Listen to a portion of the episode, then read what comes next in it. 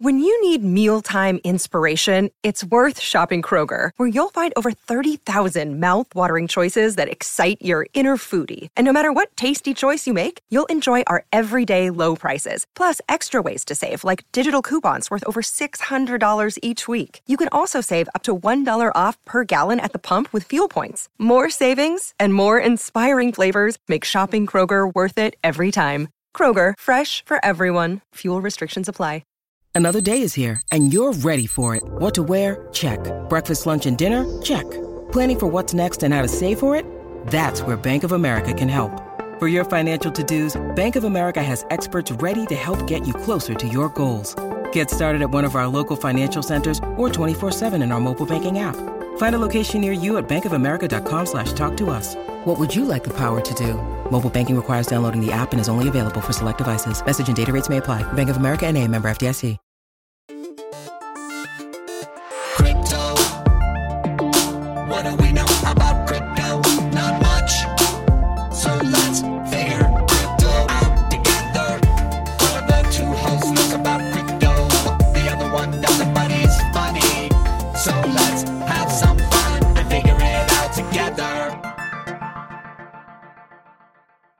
What's up, everybody? Welcome back to another episode of What the Heck is Crypto. Uh, this is going to be another solo episode for you today. I'm your host today, Stephen. Adam could not be with us, but hopefully he'll be back next week. Um, as we sometimes do in these solo episodes, I like to take the opportunity to to monologue a little bit about some uh, deeper things that are uh, on my mind, and I think good week for it. bit of a slow news week. Price has been pretty uh, dead, to be honest, for a long time. So I think it's a good time during uh, bear markets like this to, you know, take a step back and you know re-examine uh, why we're here, our investment thesis.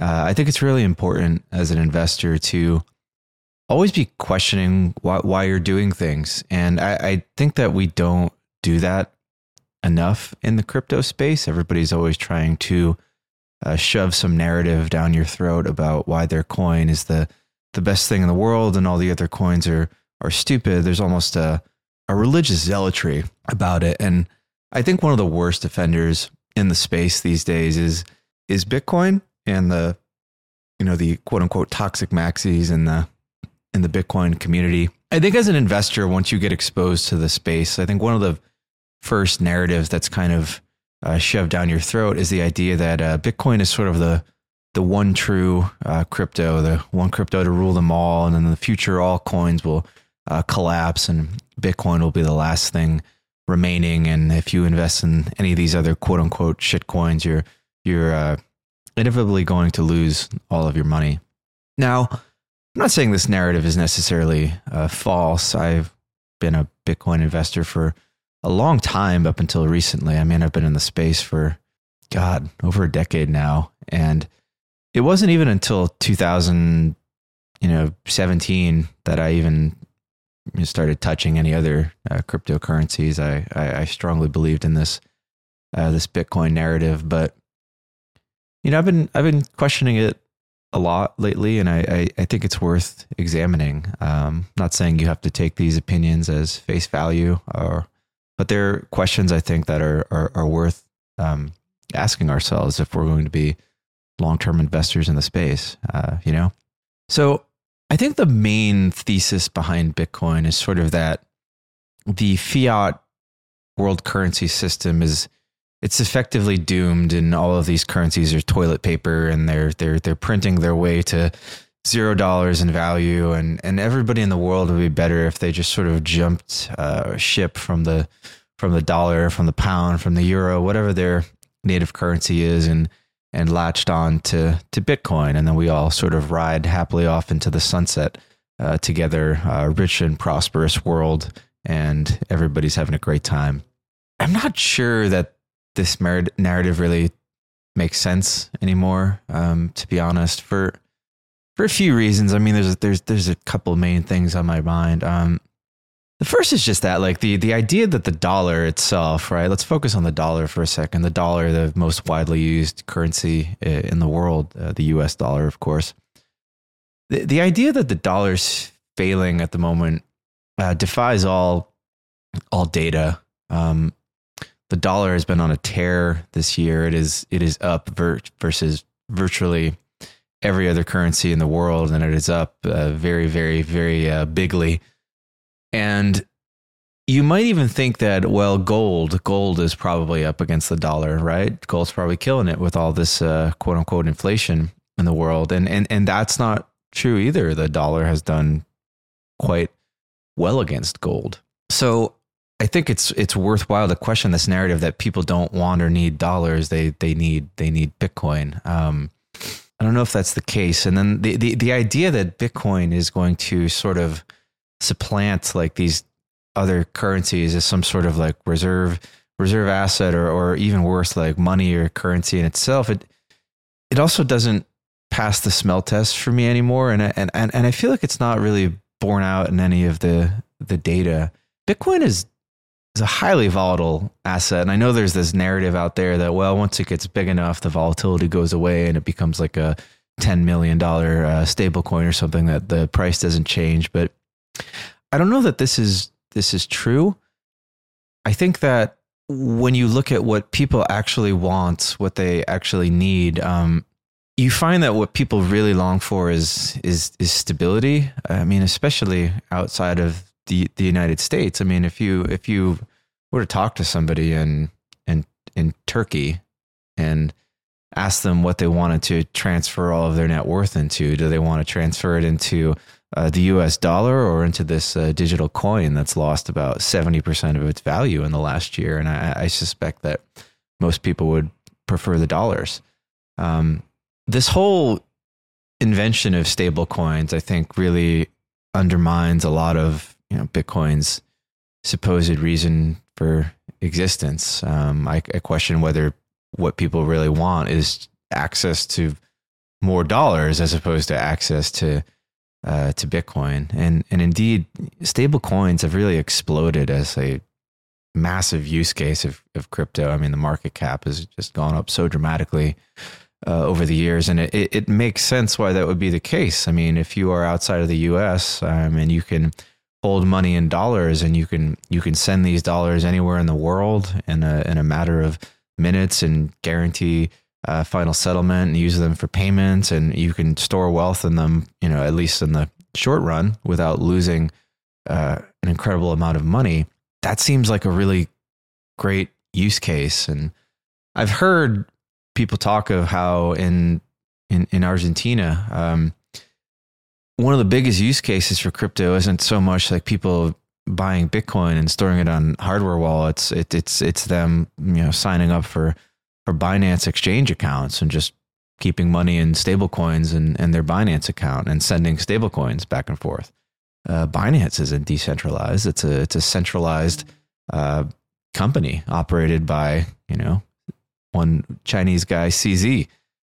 Um, but users don't seem to care. It's like the it's it's the stable coins, it's the dollars that that are giving them the value, the ease of use that's giving them the value, and and so this is this is what uh, people are doing.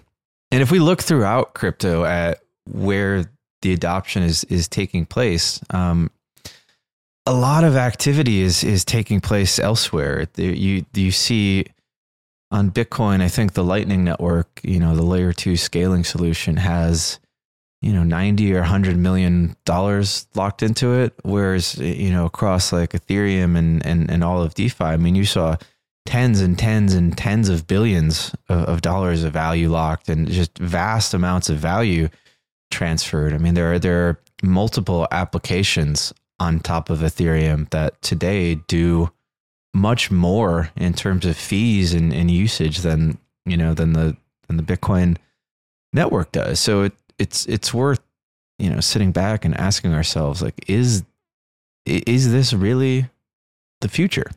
Uh, another narrative that people like to talk about with bitcoin or have in the past you know is this idea that bitcoin is this uh, you know quote unquote in, in inflation hedge. And i think that you know the recent year has proven to everybody with you know, two eyes and a brain that, that holding a bunch of bitcoin when uh, CPI goes to the moon is uh, not necessarily going to protect your wealth. In fact, the exact opposite has happened. It's it's completely destroyed it. And and and why why is that? Well, it turns out there there's some nuance in in, in what inflation is and, and and how you know cryptocurrency might react to it. Um, there's inflation in terms of rising prices, right? And prices of something like oil may go up simply because the supply of oil gets constricted for some reason. Um, there's supply side destruction. But that's a very different environment from an environment in which, you know, the price of oil doubles or triples um, because supply and demand sort of remain constant, but we, we print like a whole uh, bunch of bunch of money. And I think that there's a worthwhile argument here to say that okay, well, even though Bitcoin might not be a quote unquote inflation hedge in the sense of uh, prices, it, it, could be it could be a debasement hedge. It could be protection against um, governments printing money and debasing the currency. But I wonder a couple things. Like first, I wonder if like, if we can really conclude that with what has happened with the Bitcoin price over the years, like D- did Bitcoin go up in value so much from 2008 until recent years simply because like governments were uh, debasing money? Or was it simply yet another in a, a long list of, of assets that had tons of liquidity flow into it and, and reached, you know, sort of irrational highs? I mean, you have to look no further than, you know, the NFT market and see people buying JPEG monkeys for billions of dollars or or just countless Nasdaq stocks trading for it absolutely insane valuations that are completely untethered to any sort of reality or or cash flows to to see that you know Bitcoin isn't alone in its it, its rise um, with the with the printing. Everything has gone up, and I know Bitcoin proponents will say, "Well, yes, but Bitcoin has gone up the a, lot, uh, many many thousands of a percent at its peak." But that's also what you would expect from you know a, a, low market cap asset that has a lot of money flow into it, and and you can see a number of cryptocurrencies that have you know gone up more than Bitcoin has. So I'm you know I'm not sure if we can use that as an argument either.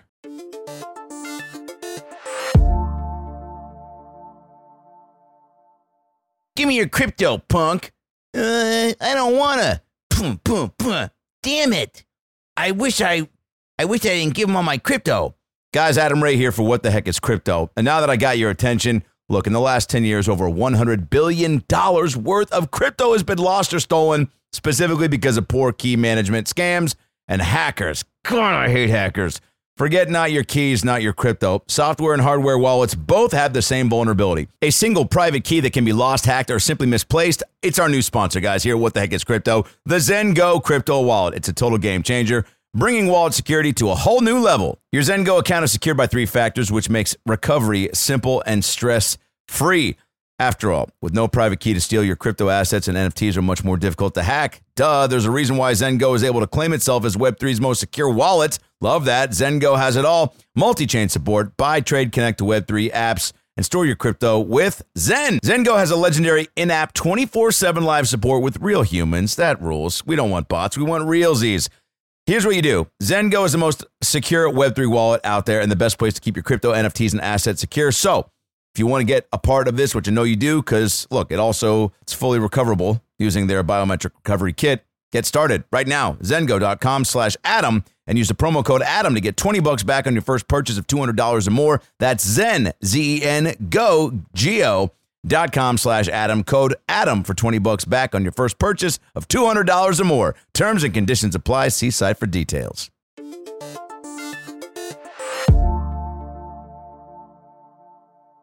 Another thing like Bitcoiners like to say is that is, is that Bitcoin is is is money, and I, I feel like there's this sort of fundamental misunderstanding that people have between what what is actually money, what is actually currency, and and what is sort of more analogous to uh, a commodity. I think that commodities, especially commodities that tend to trend up in value over time, they they they make they make terrible money because why would you spend something that you think is going to go up in value? It would be it would be irrational uh, to to do so. Um, one of the whole points of money, you know, is that it is stable, and, and it's not necessarily supposed to be stable over the course of like a century, but like a currency is supposed to be stable over the course of you know days or weeks or or or months. Um, dollars aren't investments; they're they're sort of like vehicles for liquidity, and and and people like dollars because they serve that purpose well. They give you outstanding liquidity. They give you the ability to purchase anything you want. Um, everywhere transferred into particular assets. It's it's very good for that purpose, and and Bitcoin is not good for that purpose.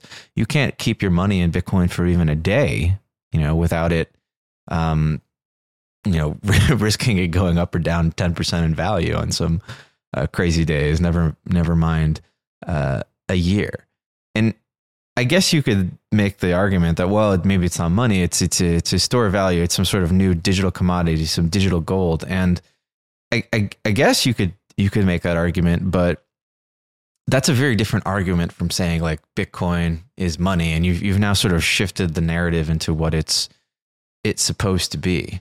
Um, and this sort of leads us into another idea, which is the idea that simply because Bitcoin is scarce, right, it has 21 million and no more ever, supposedly. Um, that this inherent scarcity gives it value, and and and that's not necessarily true. I don't think. I think there are plenty of things in in the world that are scarce, but also valueless. And I, I think in order for something to have value, it just it needs not just scarcity, but some particular type of utility at its root that you know gives it some built-in demand for people. And what exactly is the utility that Bitcoin has? Well, I think you could make some arguments that there's some utility there. I think like the ability to, you know, store and transact value um, anywhere in the world, um, and guarantee final settlement, and to to not have to to trust somebody else is, you know, some amount of utility and value. But but but how much is that? Is that really going to be worthy of a, a ten, a twenty trillion dollar market cap? Is is that really something that can only be done with Bitcoin? Right? Is can can we not transmit value trustlessly using Ethereum, using using stable coins on Ethereum? I don't want to get into a whole debate on like exactly how you know trustless ethereum is. I'm sure people will argue with that but like uh, undeniably there are these trillions of dollars in value being moved that way in the market. So the market seems to like ethereum and stable coins on ethereum for that particular use case. So i think this argument is also a little uh, rough i think there are concerns people should have as well about the long-term viability of Bitcoin. I mean, it was sort of created with this arbitrary 21 million cap limit, right? And currently the network is secured for those of you who don't know via via mining. Um, when miners mine a block, that block contains a, a Bitcoin for uh, a reward, a Bitcoin reward for the miners, and that you know supports their operation and incentivizes them to um, to keep providing hash power to the network. But at some point in the not too distant future, I think in the you know 2130s, if I'm not mistaken, um, that reward is going to drop to a critically low level. And if we go far enough out into the future, there, there is no block reward. Like once we hit the 21 million cap, there's no reward for miners. And the, and the theory is that, well, by then the network will have so much adoption that miners will be getting paid a fee um, just from the people who are demanding block space. And those fees will make it more than worthwhile to run the network. Now, that may happen, but it also might not happen. And and right now, like I, the the data doesn't look very good. Like we're not that far away from the point where the Bitcoin network is going to have to start generating substantial fees in order to, you know, incentivize people to continue to mine it. Like I said, I, I think it's within a decade or a decade and a half. I would have to double check the numbers exactly. um, that's not that far away. And like what we see right now is not anywhere near the type of adoption that would see that kind of fee market arise. Um, so this is something I worry about and, and think about if I'm going to, you know, hold my money in Bitcoin for two, three decades in the same way I might hold some stocks for two or three decades through uh, to retirement. You know, if you have a good counter to this, I mean, I'm, I'm, I'm open to hearing a good argument as to why this isn't a problem. But like honestly, all of the counter arguments I've read have left me really feeling unsatisfied with this idea that everything's going to be fine. We're going to generate enough fees and the network will still be secure. So, big problem right there. I think the other thing that Bitcoiners really push is this idea that proof of stake is the best. It's it's so uh, superior to proof of stake. Um, I'll say things that like you know proof of stake is sort of inherently centralizing and it just mimics the existing fiat system and I, do think some of these arguments do hold some water, but I, I, also think there are fundamental flaws with proof of work. I mean, yeah, I think the most glaringly obvious flaw right now that people are just simply brushing under the rug is just the idea that proof of work consumes a massive amount of, of, of, energy, right? And, and and Bitcoiners will tell you that this energy usage isn't actually bad for the environment, that this mining actually can incentivize green power and all these things, and it may be the you know net positive for the earth. And and and I may even say that they're right. But I don't think it matters because what matters in the world is is, is narratives. Um, any of you who have paid any attention to, to politics or even just the financial markets know that like irrational things happen all the time. People don't like to think about very long, nuanced arguments for why this is actually good, even though it seems bad. Um, you know, the climate crowd is is so powerful and I would say over the top ridiculous that they've basically forced you know the the entire world, especially the European continent, into continent, into not producing enough energy. Um, so if we can be so dumb that we don't, you know, we neglect our own energy consumption, um, surely we can be so dumb that we just have a public backlash against uh, Bitcoin mining. And it seems in this particular energy environment, especially an environment where I see oil going up, the cost of electricity going up, what's going to happen when people in, in towns where a bunch of miners are running are complaining that their electricity bills are going through the roof. I, I just think this is such an easy target for politicians, and it's it's something that you as an investor are, are going to have a little bit of uh, of risk over. Um, proof of stake does not have anywhere. I mean, just a tiny sliver of a fraction of the energy consumption of, of proof of work. And so anything that's proof of stake, like Ethereum, is likely to uh, not only, you know, not not be subject to the wrath of the environmentalists, but may even be promoted as a, as, an, as a quote unquote green uh, alternative. It's it's definitely something to think about. Overall, I I just am sort of questioning in my head like whether the purpose of blockchain technology is to really create like a trustless decentralized money that is an alternative to government. I'm not so sure that's the most valuable use case anymore. Um, I think one of the problems with fiat money is that typically there's not a lot of competition for it. Like if you live in a particular country, your currency sort of is what it is, and you don't have access to the other currencies, or it's very easy for your government to place capital controls on you and just block the free flow of money. But what we can do with blockchains like Ethereum, you know, and this isn't something we can currently do on Bitcoin. It's like we can we can run like a sort of open marketplace of government currencies on Ethereum. You could have a US dollar stablecoin. We have plenty of those. You can have a British pound stablecoin, a, a Swiss bank stablecoin. We can even have like privately issued stablecoins that are are sanctioned by the governments and allowed to exist. Um, so I question whether the ultimate purpose of blockchain is actually to just simply provide like a a an open marketplace and enable competition.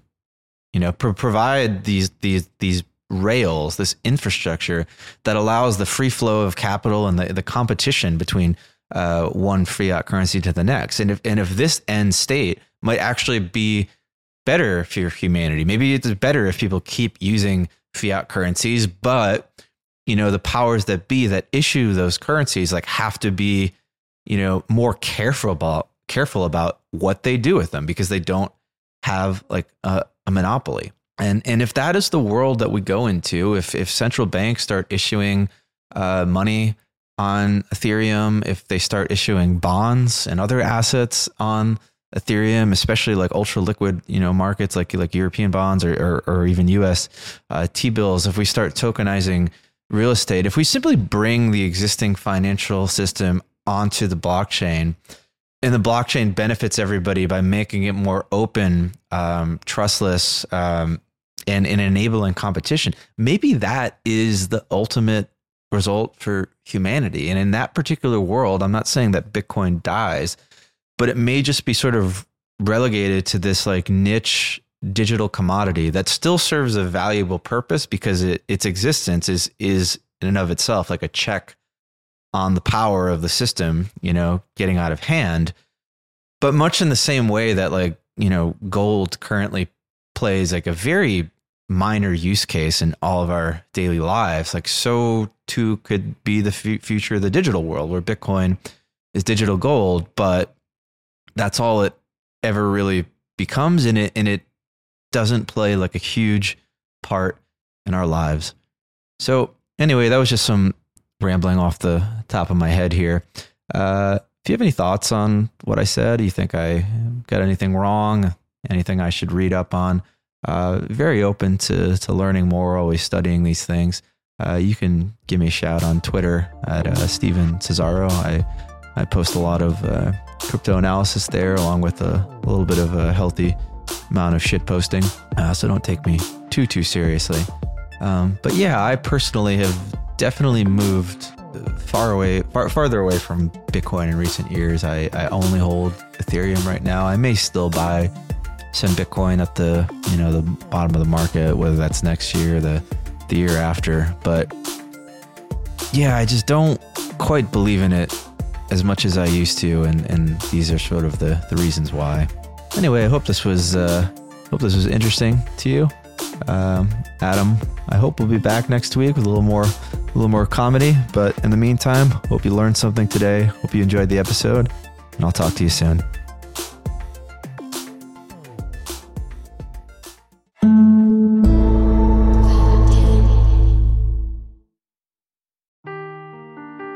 The truth never gets old. Introducing June's Journey, the free to play mobile game that will immerse you in a thrilling murder mystery. Join June Parker as she uncovers hidden objects and clues to solve her sister's death in a beautifully illustrated world set in the roaring 20s.